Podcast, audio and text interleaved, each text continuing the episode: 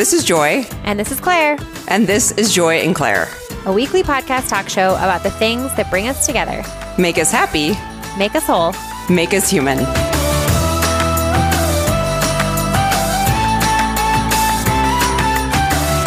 Hey guys, this is Joy, And this is Claire. and this is Joy and Claire. And Aisha Beau Johnson. Welcome to the podcast this week. So, we have a guest on the show with this week, Aisha Beau Johnson. She's a self care writer, a digital con- content creator, a speaker, a blogger. You have a lot that we want to talk about with you today. And so, I kind of want to start off with um, dating, which I know sounds weird because you're engaged, but I was thinking about this today. We'll go to that in a second because I do want you to do a quick intro. But I want to talk about dating after you do your intro because Claire and I are both, we've been married for quite some time. I know you're engaged, you're getting married, but you were on a recent interview where you talked a little bit about like people getting ready to date and like when they feel like there has to be like the perfect person to date. And I was like, we never about dating on this show. Like there's so many people out there that are like in the dating world. So I want to talk about that first, but give the listeners a little pitch about who you are so they can get to know you. Yeah, well, I feel like you you pretty much summed it up. I All mean, right. in terms of in terms of who I am, though, I am definitely uh, the empath of my friend group. I'm the friend who cries during commercials. Um, I am the one who holds grudges for my friends longer than than they do. Uh, I am I'm a Virgo, so uh, pretty organized and Type A. Are you as well? Yep. Oh, okay. And type well- A. Well, I in that case, you. Yeah. not much more to explain because you Right. know everything. Yeah. No. So, and I also, I have my thoughts are kind of all over the place. So forgive me because I'm like, oh, there's all these things I want to talk to you about. But the other thing that I think is super important that I think we should start with was like your transition to the work that you're doing now. And you started off studying journalism. Yeah. And then you kind of had a switch and a pivot. And so talk about like the transition, because I think there's, Claire and I talk about this a lot too, of like the trajectory of how we should always be linear. Or we feel like it should be linear, like we're kind of socialized to be like, you go to college, you get married, you have kids, da da da. And that, that I feel like that's just programmed in us. And so Or when we look at people who, in our eyes, see, seem successful, we think, oh, they this must have Yes. been their plan all along. all along. Like they had it together. Like they had their stuff Right. together. And so, can you talk about a little bit about that transition of when you realize you're like, I'm just not in the right place, especially when you were working as a, was it the um, PR job Yeah. that you had?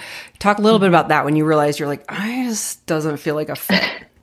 Yeah, and it's it's funny that you bring that up. I mean, well, we might discuss it a little bit later, but Yeah. one main part of so I'm working on my first book, and the the crux of it is discussing the fact that we don't have to be on that linear path and that sometimes embracing and being open to indulging like in our curiosity and the other opportunities that we might have can bring us to a bigger place of fulfillment. And i found that in my own life because as mentioned i am a virgo very type a. You know i always knew exactly what my path was in life. I knew like okay I'm going to be a journalist. And then I was like, okay, I'm not going to be a journalist. I want to be a publicist.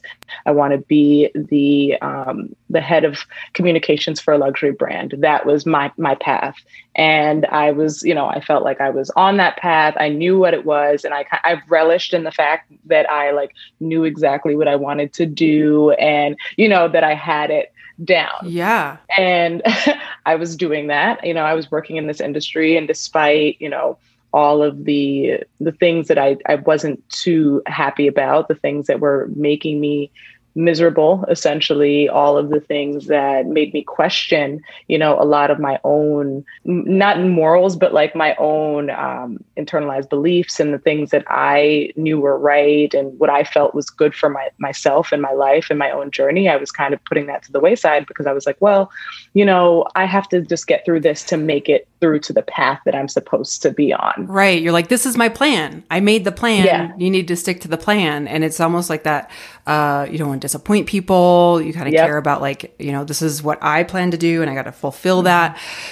Is there anything Exactly. that you can share a little bit more about like what made you unhappy specifically? Was it like the grind? Because I imagine that world is very much like grind. You can work, you have to like you have to work 90 hours a week type of mentality, or am I making that up? No, it is. I mean, it is like the devil wears Prada in real life. Oh my god, I was Literally, thinking that, when I was- like listening to one of your interviews. I was like, I kind of want to say, was it like the Devil's Wear Wears Prada? yeah no it really really was i mean and also for me you know um as some I, I dealt with a lot of microaggressions in for many different reasons. And i think you know one being i did not come from a well-off family. And working in the fashion industry you're making pennies. And you know it's essentially you know a lot of grunt work a lot of you know behind the scenes pressure a lot of um, you know verbal abuse Yeah. from your superiors and you know you're doing it for for nothing and i think a lot of my peers in the industry they all came from wealthy families so it was like nothing to them they were like i'll take the abuse and, and the the chump change for this amazing title because i already Got have it. it anyways so for me i'm like taking all this abuse but also i need to live and eat so i'm so is it more like it. The title like they want to be associated like the other i guess you know more privileged rich people who are like i can just take this because i can be close to this person or close to this agency and make less because i don't need to i'm being you know Yeah. taken care of in other Yeah. ways yeah Exactly. And I mean, and, and the thing about the fashion industry is like you will see, eventually you'll, you'll, it'll, it's lucrative, but way down the line. and those people can, can hang in there longer because they can afford to do an unpaid internship. They can afford to do, you know, X, Y, Z. So I, you know, I had, I kind of struggled with that internally as well. And then again, with like the microaggressions in the workplace and just little things that my coworkers were saying and doing that, you know, made me second guess who I was and made me second guess, you know, the fact that I was on it and I was doing a great job. And it brought about a lot of insecurity within me because I was working under insecure people who had to take out their frustrations on Oh, someone. yeah. And i was you know i was that that person. So I, there was a lot of like chipping away at who i am along the way in in my journey in the fashion industry. And you know obviously yes there were some some perks and benefits and it was very cool and you know a very unique experience for me and it has helped me now as an entrepreneur. But i knew in my heart even though i was along this straight and narrow path that i really didn't want to be in it anymore. When i finally got to that that title, that director of communications title, I was still really unhappy. And that was the wake up call for me that even if you have a, a clear cut path or, you know, you have one particular milestone or passion that you want to focus on for the rest of your life, if it's not, if it's you know essentially depleting you and making you feel so exhausted or make you feel out of your you know out out of who you are and as if you're sleepwalking through life or whatever then maybe it's time to pivot. It's time to consider something else and that is okay. And you can do it at any time. You can do it as many times as you want you know and and it really took me getting like super burnt out to realize that I could I needed to just make that move. Did you have any trouble in like mentally with that concept of like, but I just spent all this time doing this, like that kind of sunk cost mentality? Oh, yes. Oh my gosh. Cause like I, you know, I feel like we all, when we're younger, we're like, by the age of 27, I'm going to have. Right. The old, Totally. yes, the old ripe age of 27. totally when i was I like going- 15 i was like when i'm 22 i'm gonna have like three kids right. Right i have no kids by the way Like, yeah. It's like, I, I really was just like, stressed and terrified and like i was you know in my my late 20s at the time i'm in my 30s now but i was in my late 20s at the time and i was like oh my god i don't know what i want to do with my life and i'm in my late 20s like uh so what? Get over it. Like Yeah. great. Mhm. amazing. You actually have a lot of time left. Right. so it's good that you came to this epiphany now. But at the time i was a little i was you know really worried about that. And i was like oh my gosh. And and i think I also was comparing myself to my friends who were not in that industry or who had been making more money already. And I was just like, uh, everyone now is able to afford this or do these things. And I'm essentially going to be going all the way back to square one and, you know, starting from the beginning. So that really, really weighed on me um, at the beginning of my entrepreneurial journey. But I had to to kind of push past the ego and like not really think about that and and think about the bigger picture. Like, well, at least I'm doing something that makes me happy and feel fulfilled, and that is not just about me, and that you know helps others, and it will pay off in the long run. So I just had to really, really drive that home on many occasions. Yeah, and I know that we've talked about this on our show before about like kind of taking that leap and how it's not like just one day you wake up in the morning and you're like, I'm just going to quit my job. You know, I'm sure you had so much planning and things that you were just kind of starting to create, but when did you know that you're like, all right, did you have a did you have a goal being a Virgo and a plan? Did you have a plan where you're like, okay, I'm going to do this to this point and then I'm going to quit my job? Obviously, financially, there's a lot of us that we can't just like quit our jobs to do our passion. You know, it's like that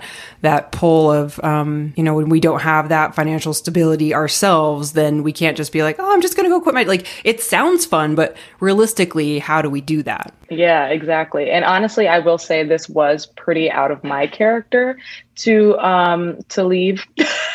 That it wasn't abruptly because obviously i put in my two weeks notice but I, I honestly did not have a plan. And this was the first time in my life where i did not have a concrete plan of what i was going to do. I was like i have this blog and I really love blogging and I have my own platform that's growing and I'm going to see, you know, about growing that. And fortunately, I had, you know, the support of my now fiance and he, you know, was able to help me to make that decision and feel more comfortable about that decision. But um, I would not recommend other people doing that. Uh, do not do it. Do not do as I've done. do as I say. do as I, say. I yeah, feel like that's there's such like that um image of like the influencer who just like walks in one day and says like I quit and you know then totally. walks out the door and you know opens yeah. up their check from Google Ads for 14 million dollars, you know. And like I'm so curious to hear about like what did that what was that actually like starting with okay you have this blog you know you you have a little bit of a baseline readership but it's not your full-time job and then just making that shift into okay now this is my my livelihood and I think that's what like really lit a fire under me to make me like bust my ass every single day because I I needed that money you know yeah. so to live yeah. and I mean like I said I was I was fortunate enough to have you know um my fiance helped me out financially, but not with everything. you know, like there's only so much he can do, and totally. I we're not we weren't married at the time, so. Yeah.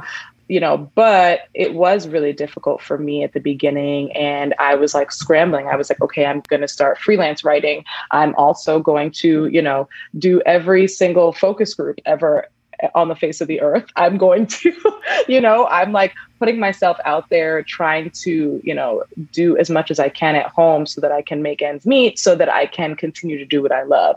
And there was a lot of me, you know, freelancing and doing small writing gigs here and there to help to make money until I started making money from brand partnerships and, and brand collaborations. And that took a while. Um, I was lucky enough to, I freelanced for a few publications for free and did not get paid for it. But then I was um, then some someone else, like another editor, found my writing and then reached out to me about some paid opportunities, which was like a blessing.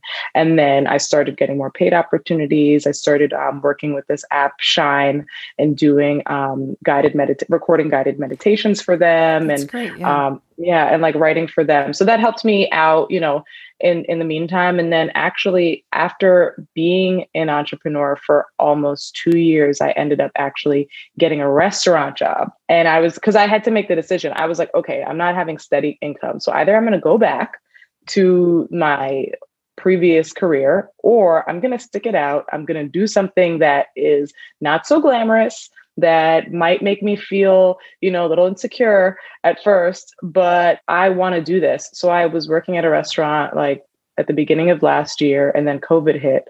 And so I lost that job.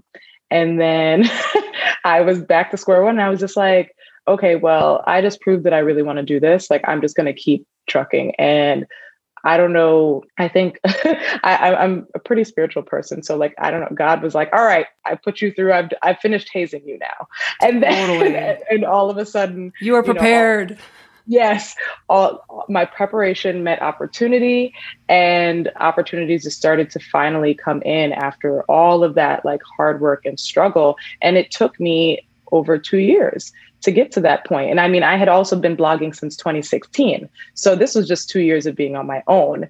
Um, so it takes a lot of time. This is not an overnight success story by any means, um, but the success did come and it came very rapidly. And I'm grateful. I'm in a good place now. There's that quote that says, um, hard work puts you where good luck can find you. And we talk about that a lot that like when you are a content creator which is such like a 2021 word right? When you're a content creator it can really look like overnight success but what you don't see is yeah that five years of, of work that you've put into it to get it to the point where someone can even find you. And then yeah like maybe you've made it to the top, the top of the list but you didn't just like write your first post and get put to the top right. of the list. Yeah no no this it was a lot a lot of practice a lot of getting better at photography getting better with connecting with my audience you know like putting together content that really grasps people and you know making myself eligible for the opportunities when they come.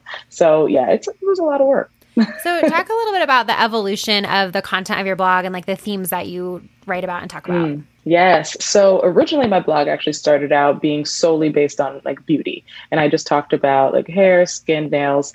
And then um, when I made the decision to leave, it was actually, you know, around a time where I was heavily, I mean, I had been focused on my self care routine for a few years prior to that, but I was really becoming more self actualized and really uh, looking deeper within myself and just it, at all the things that made me me. And at the time, self care wasn't so popular yet. And I was like, I feel like self care is just really important. Like, I, I thought it was an epiphany. Like, I thought that this was like, like why isn't everybody talking about this? Yeah. Exactly. And now I'm like, well, everyone's talking but which for, for good reason.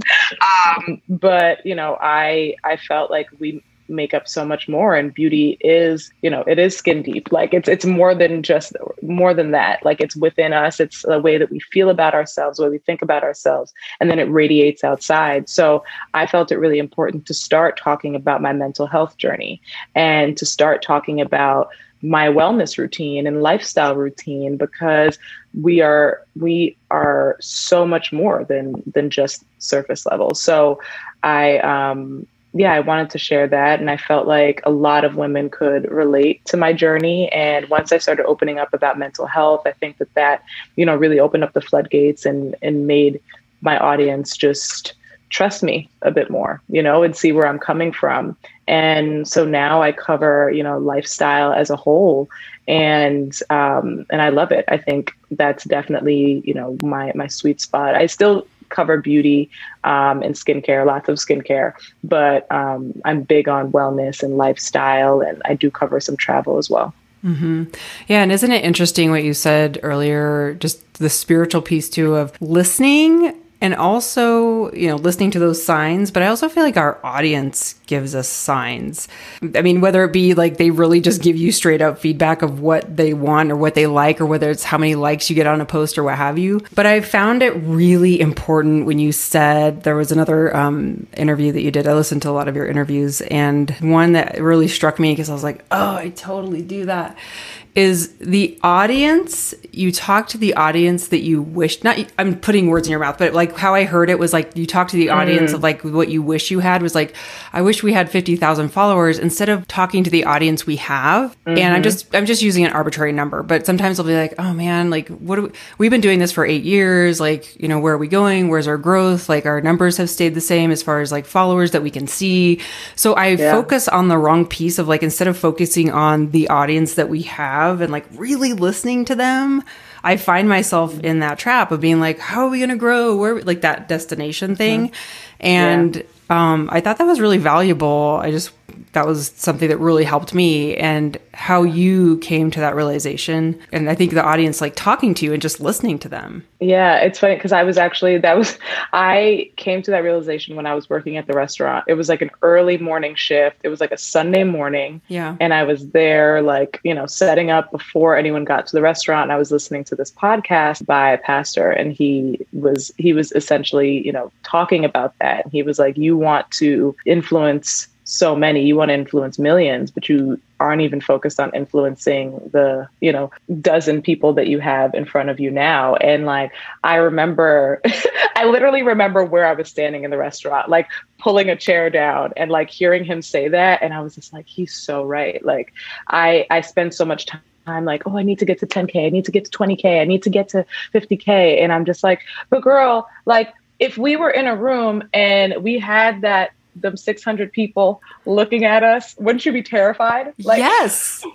yes. or like that a thousand people like in the room with you. Like, Do you really want to hold like the one million dollar what what is it the one million balloon where it's like one million and if you were standing in front of one million people, that, like, I'd probably Mylar that everybody like has. Like, yeah, I made it. We're gonna I made it to 150k, yeah. and then they have like all, whatever that balloon thing is happening. Yes, I mean, yes. yeah, it's true. I mean, if I was standing, I mean, Claire and I have done live shows where it's been what we did a, I don't know, maybe 200 people, 200 people, and yeah. it was like. Yeah, and we're like, they're uh, so fun, but it's like, they're so fun, but I just get really people. so many people. but then you know, if an Instagram post only gets 200 likes, you're like, what did I do wrong? I know. you like throw the computer. Yeah, I'm like, forget oh, this. We're done. exactly, exactly. And I think I'm like at that point now where I'm just like, honestly, I would be terrified if this many people were in a room with me. And I just need to focus on my audience now, those people I like there are some people who are so supportive and I've never met them, don't know who they are, but when they change like their profile picture, I'm like, hey, love your new profile pic. And they're like, oh my God, thanks for noticing. That's... Like, I think there's like, you know, I think there's like something cool about being able to really connect with your audience. And like, again, trust is so important. And I feel like as an influencer, sure. like, it's so important because people can see through the BS like totally. easily. And I think totally. sometimes people take their audience for granted and don't feel like they're going to notice, but they notice everything. So, you know, I I think that's really really important and and that's what's also helped me to stay in the in the present moment when I'm creating content and doing anything like in those moments where like I'm not getting as many likes as I want or as many comments or clicks or whatever. I'm at least like, you know what? I have done a great job. I have put so much into this and if only 10 people go and click it or like it i can i am honestly saying that like i'm not giving that like speech like if only 10 people no i really mean that like i've literally gotten to that point now. Right exactly. where, you know it's just i think at least those 10 people are paying attention and you have you know you have that trust within that group. I remember hearing an interview with pink the pop artist and mm. she was like, you know, people always used to want to compare me to Britney and Christina, but are they still touring? You know, and it was like, to me, that was sort of this light bulb moment of like, you know what, you might not be the most popular in the moment, but like, what's your longevity? And yeah, that's, that's where point. that longevity yeah. comes from is from really knowing your audience, really caring about them and noticing them and seeing them. And it doesn't come from going viral. Yep. Yeah. Yeah. It's it's all about the impact that you make. Like I I am really, really big. So I have this series on my my page called uh, Black and Blogging. It's on my IGTV, and so I just give you know firsthand tips and feedback on like how I've done it and how I'm doing it. And I am like, there are so many people who are like, "Thank you, thank you for sharing this." And I also have like huge influencers who DM me, like huge, like millions, hundreds of thousands, not millions, but maybe hundreds of thousands of They've done the balloon picture. Yes. And then they're like, how how did you make so much this year? Or like, how are you, you know, organizing your stuff? How are you doing this and doing that? And I'm just like, so you have so many followers compared to me, and you're reaching out to me behind the scenes about, you know, this types of fe- this type of feedback. And I think that there's something like, and I don't even like find anything strange about them. I'm not judging them, but I'm just in my mind. I'm like you never know who you're influencing. You never right. know who you're you're helping or touching. And like even if they are bigger than me like there's no there's no jealousy in that because i'm more so just like you know this is just another person who can you know who is who i'm helping and who can help maybe help me in the in the future or whatever. Like i just think that there's right. just something great about connection. And that we yeah it, about the numbers. Like yeah, the numbers so don't mean right they don't mean anything that, they don't that mean follower oh, anything. account oh and that yes and that's the point I was getting. I was going around in a circle. So I have like 15,500 followers and I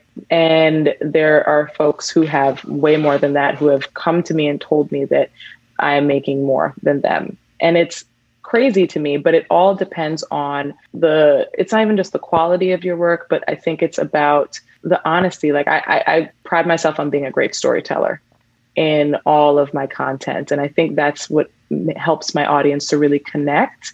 And I think that's what attracts the brands and the brand partnerships because I've gotten that a lot. Like, we love your storytelling. We love the fact that you really immerse yourself in whatever it is you're talking about. And I think that's what comes with it. It's not about the fact that you're posting 80 times a day and that you have, you know, 50k followers it's about the fact that you're like making an impact you're providing value to your audience and to anyone who's you know who's paying attention. So that's really what it comes down to and i'm a testament to the fact that the numbers really don't matter. That's really i'm so glad you said that. And yeah. the authenticity really goes so far. I think when we're talking about audience, like these are people who are trusting you, who've never met you. And you said this on another podcast or in, in uh, one of your interviews that I wanted to bring up, and you mentioned products and partnerships is who you partner with says a lot about your brand.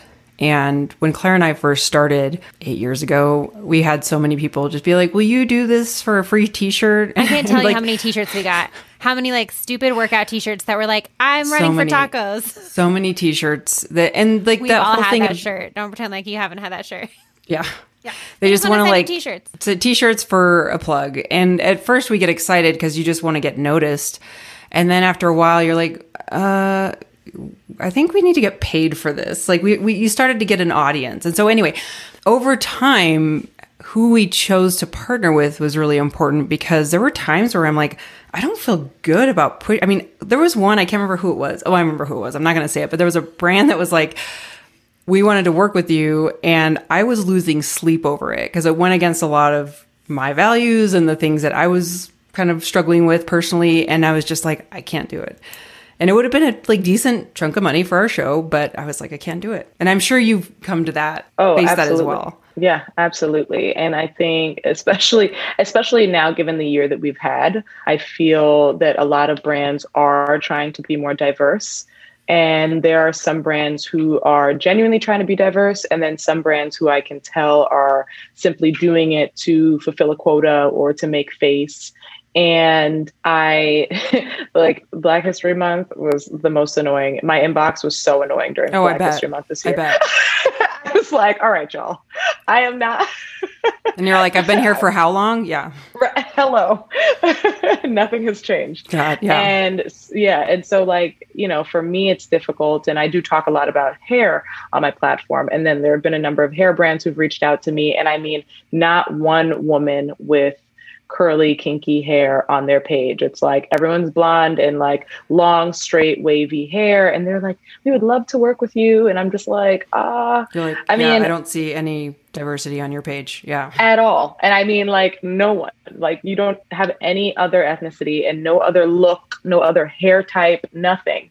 And so, you know, I had to make the decision. Um, you know, obviously, money is is quite important. However the we're going back to that trust thing. My audience they look like me and they're not going to see if i say oh use this product and they go on that page and they don't see anyone who looks like them. They're going to be like aisha what the heck? Like we like did you even you look at their page?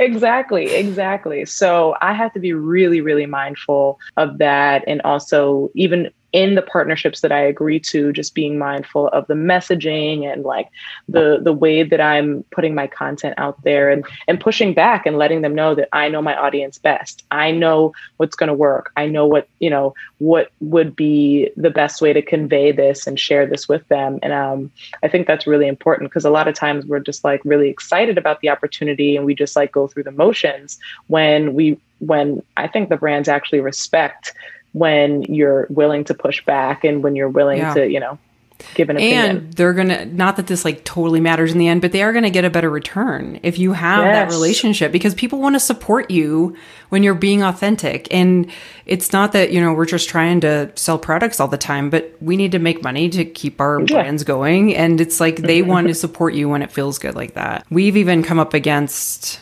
having to kind of like break up with a sponsor because of How do you say it, Claire?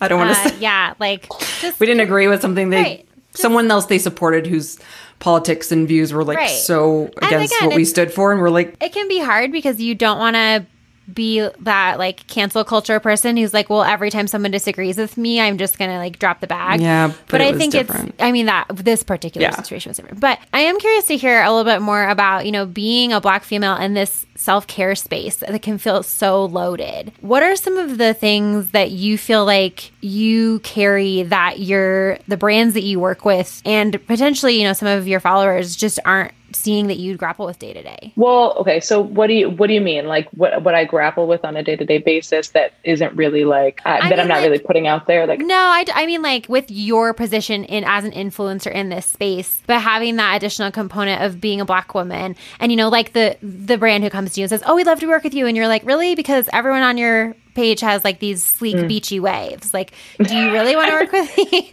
or, you know, right. do you just want to you just want people to think that you, you know, are, mm-hmm. do you feel like that comes out anywhere else, like in your content or other places where you need to really be aware of that? Uh, yeah, I think there's like, there's definitely, it's, it's weird because there's so much that I, that I notice and I see as well. Like, not only am I, you know, the, the quote unquote diversity hire sometimes um, with these brands, but also I think that there are some instances in which brands are they're adding some diversity, but only for to a certain extent. Mm. So when it comes to, let's say, like a hair brand, so there are many, many obviously different types of curls and coils, and I'm like, on that that middle range when it comes to like my hair texture. But there are other women there are other black women who are not getting as many opportunities as me because their hair texture is even tighter or their skin complexion is like just a little bit darker than mine. And i think those are some of the things that i struggle with as well because i'm like okay yes they are being diverse and they are you know um, you know having other different types of women in in their shoots and stuff and in their campaigns but like only to an extent you know? And i'm like the la- like i'm at the end of it when there are so many other people on the spectrum that should be included. And that's something that's been like really really weighing on me a lot lately because i'm like okay, you know, how do I address this? How do I talk about this? Um, and how do I make sure that the brands that I'm working with are, you know, that they're opening it up to everyone as well? Because there is a specific, you know, s- section of Black women who are being left behind. So I want to make sure that I'm representing for not just representing for them, but making sure that I'm pulling them in as well. So I think that's something that's really, really important to me. And and I always try to look and use like the hashtags to see like who else is part of any campaigns that I I'm part of just to see like, you know, what, yeah. what's going on. Yeah. And, um, you know, and I think that a lot of brands definitely have some more work to do in terms of, you know, not just picking one or picking two, you know, people from each different, you know, group, but like really, you know, looking for a broad range of, you know, people and different, you know, body types and, you know, socioeconomic backgrounds and everything. I think that's really, really important. Um, and, you know, I do also feel kind of burdened because I'm like, I'm, you know, but I'm a black woman. Like, why do I have to always be the one to, to, to try and like tell you what you need to do or to try to fix right. you and help you in your organization? So that also weighs on me. Yeah. yeah it's like the whole thing during uh, last year when oh, yeah. everyone was posting and it, don't even get me started on the recent, um, what's her face? Uh, you know who I'm talking about? Rachel Schmalis. No, not Schmachel Schmalis. Oh no, I, then I don't know who you're talking about. anyway, celebrity wife of Ozzy Osbourne, Sharon Osbourne. Anyway, the whole oh, like yes. debacle of her being like, educate me. It's like that whole thing of uh, educate me. It's like, no, no, no. Yeah. that is not your job.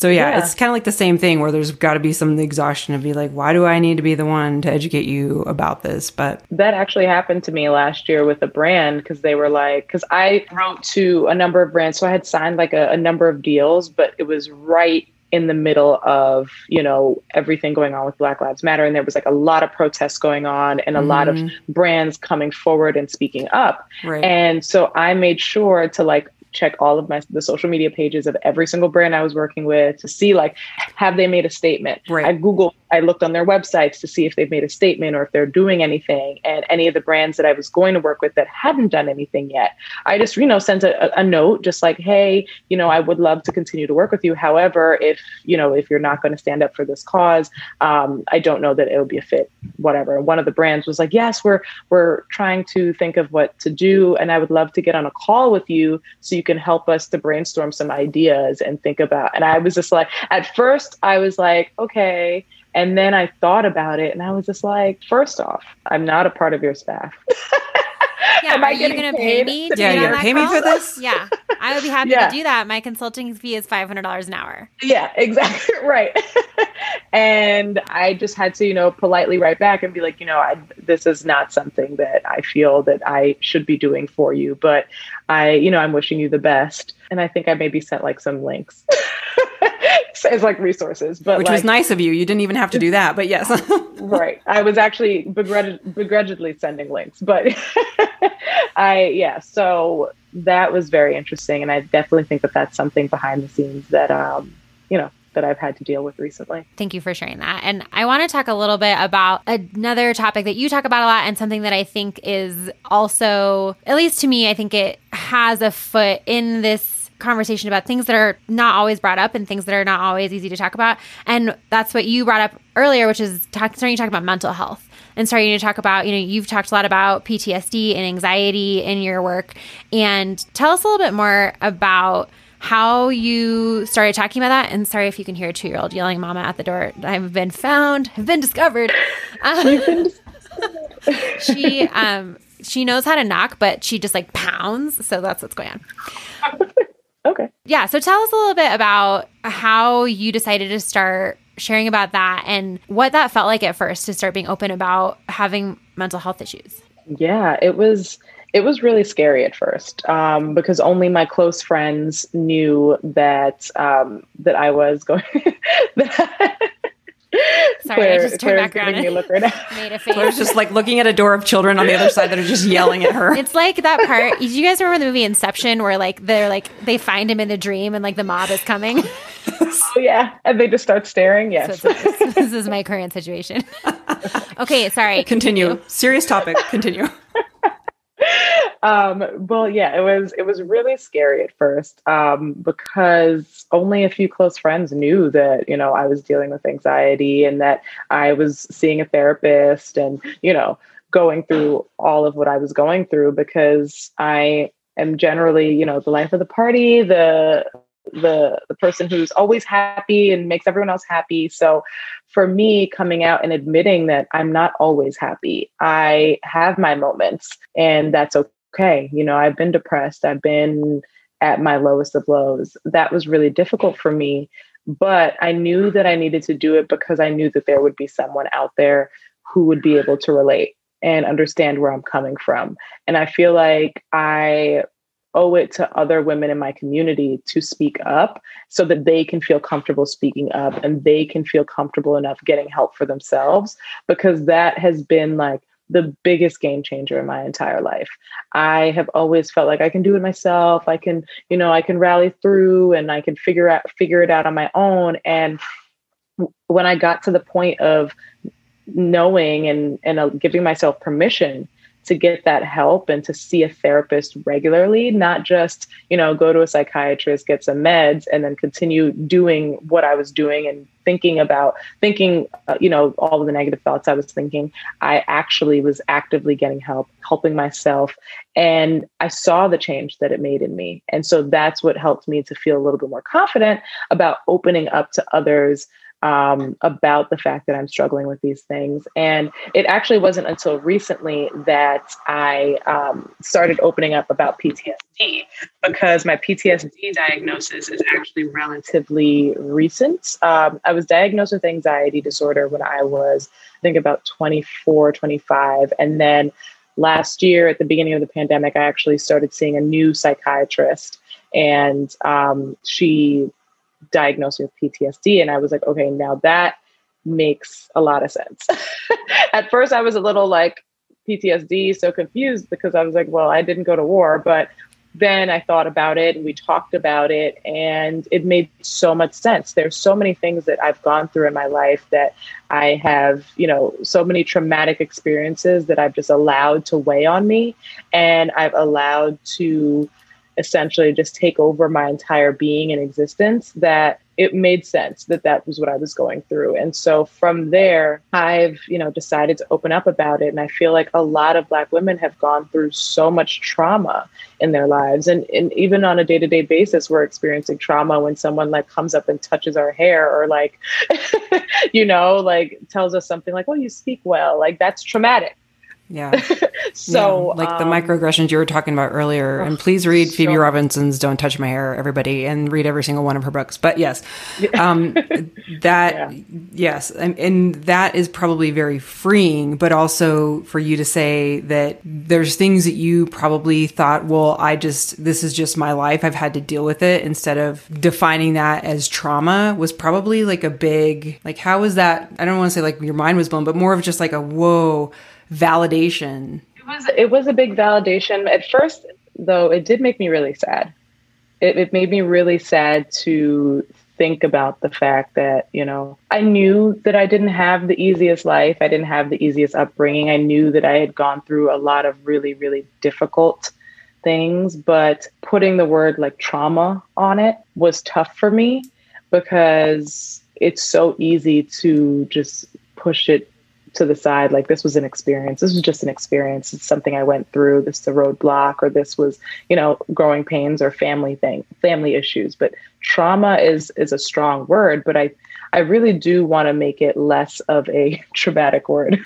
For sure. Yeah absolutely you know? absolutely. And i work with people with trauma and all sorts of trauma. And I think there's a fallacy that you have to have what we call like, I don't even like saying big T. We call it sometimes in therapy, you call it like a big T or little t. I'm like, well, trauma is trauma. Let's not do the big T, little t.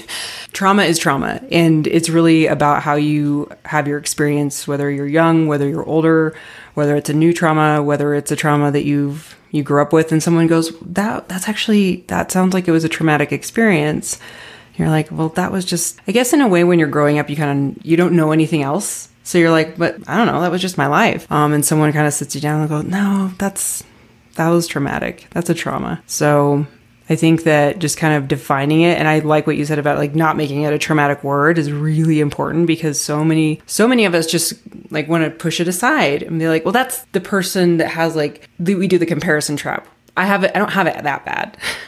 Yes. oh my people, gosh. Same thing with eating disorders. Well, I'm not like this mm-hmm. size or that size, so I must not have an eating disorder. It's like we always compare our traumas to someone yes. else that we're like, I'm fine. Mm-hmm. Yeah, and I do that a lot. I, I made my own term for it, the hardship hierarchy, and I, I like it. I feel I feel like we we're so stuck on the hardship hierarchy, and I'm like that too. I'm like, well, I mean, I'm going through a tough time right now where I'm really stressed, but my friend who have kids or you know someone else who you know lost someone or is going through this has it way worse than me. So i'm not going to say anything. I'm just going to bottle it up and i'm going to keep pushing through because my problems aren't as big as theirs or i at least i feel like my problems are as big as theirs but i don't think they believe that mine are just as important. So i'm not going to say anything.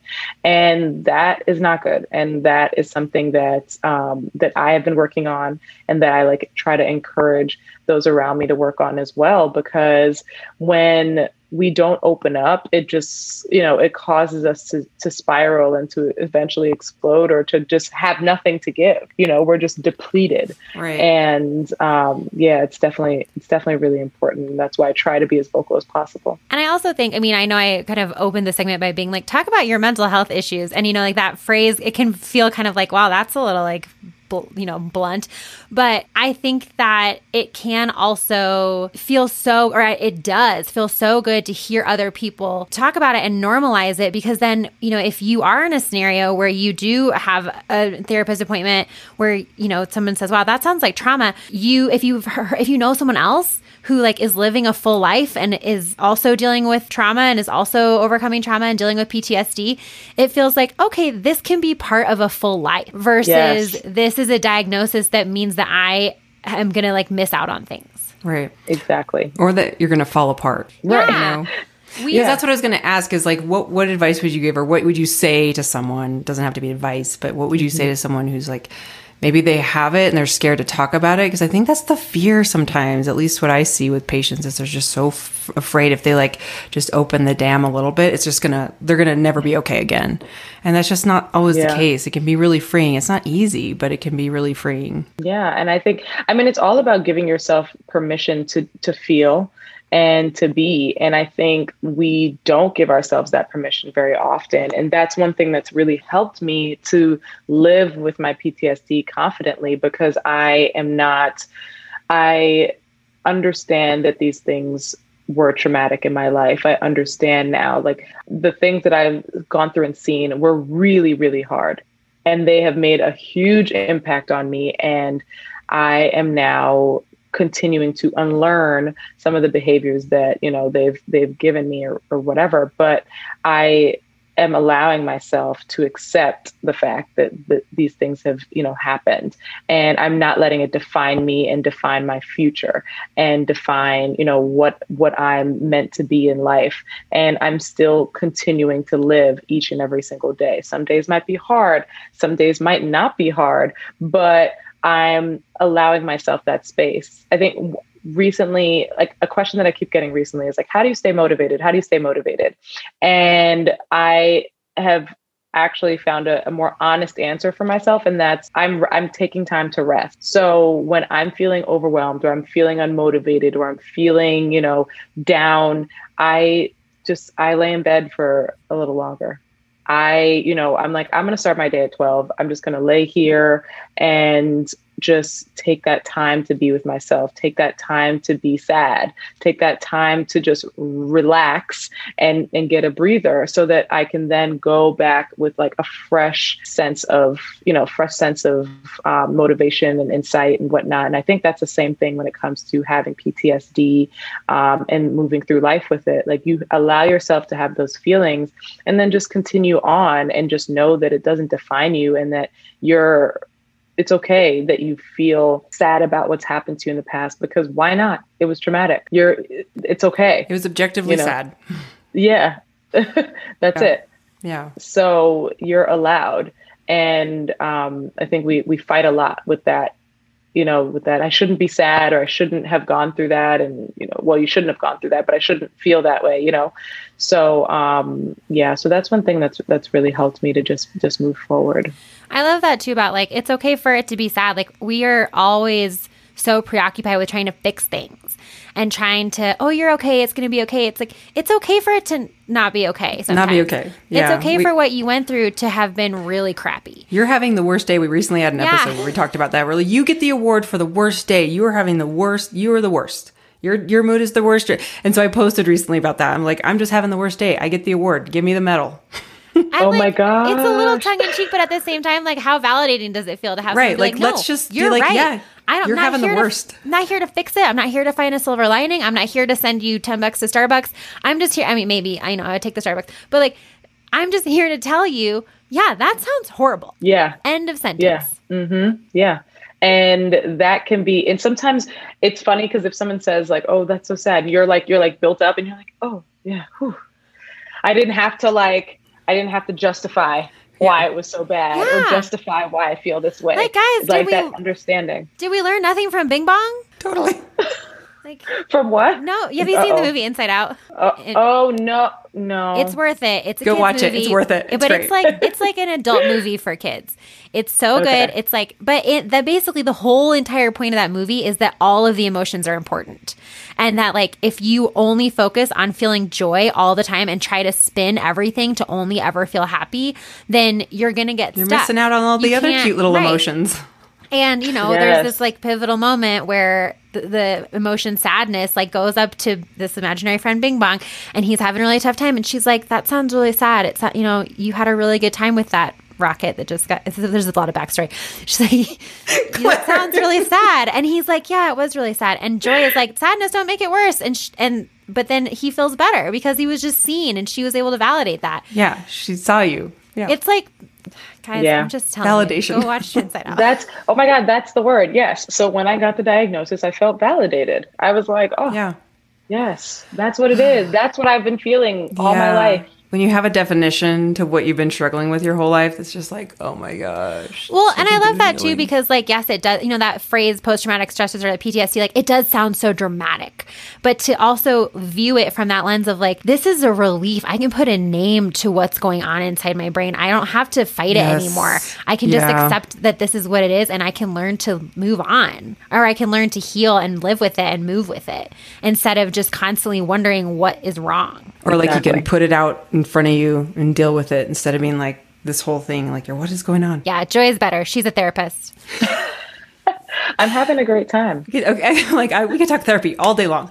So i want to re- be respectful of your time but i do want to go back to the very first thing i wanted to talk to you about. If you and i don't want to like do a disservice to like shorten it but if you could talk about like the destination destination addiction and really people who perhaps are in the dating world feel like they have to be perfect before like they have to be their whole self before they like go out and date someone. What would you say to our audience who's like in the dating world and they're like focused on that being perfect person before they can date? Because i feel like we we are fed that fallacy of like you need to be a whole you before you can get into a relationship or they do all this work on themselves before they say that they can date and maybe they end up in bad relationships. Oh claire go. Can i just say i'm so proud of you for remembering to come back to that? Because i had completely oh I'm, i was like thinking there. about the whole time because i was like i started with it our audience is going to be like you never talked about dating and you said you would don't worry we we got you uh, so okay so that was like based off of my so i had a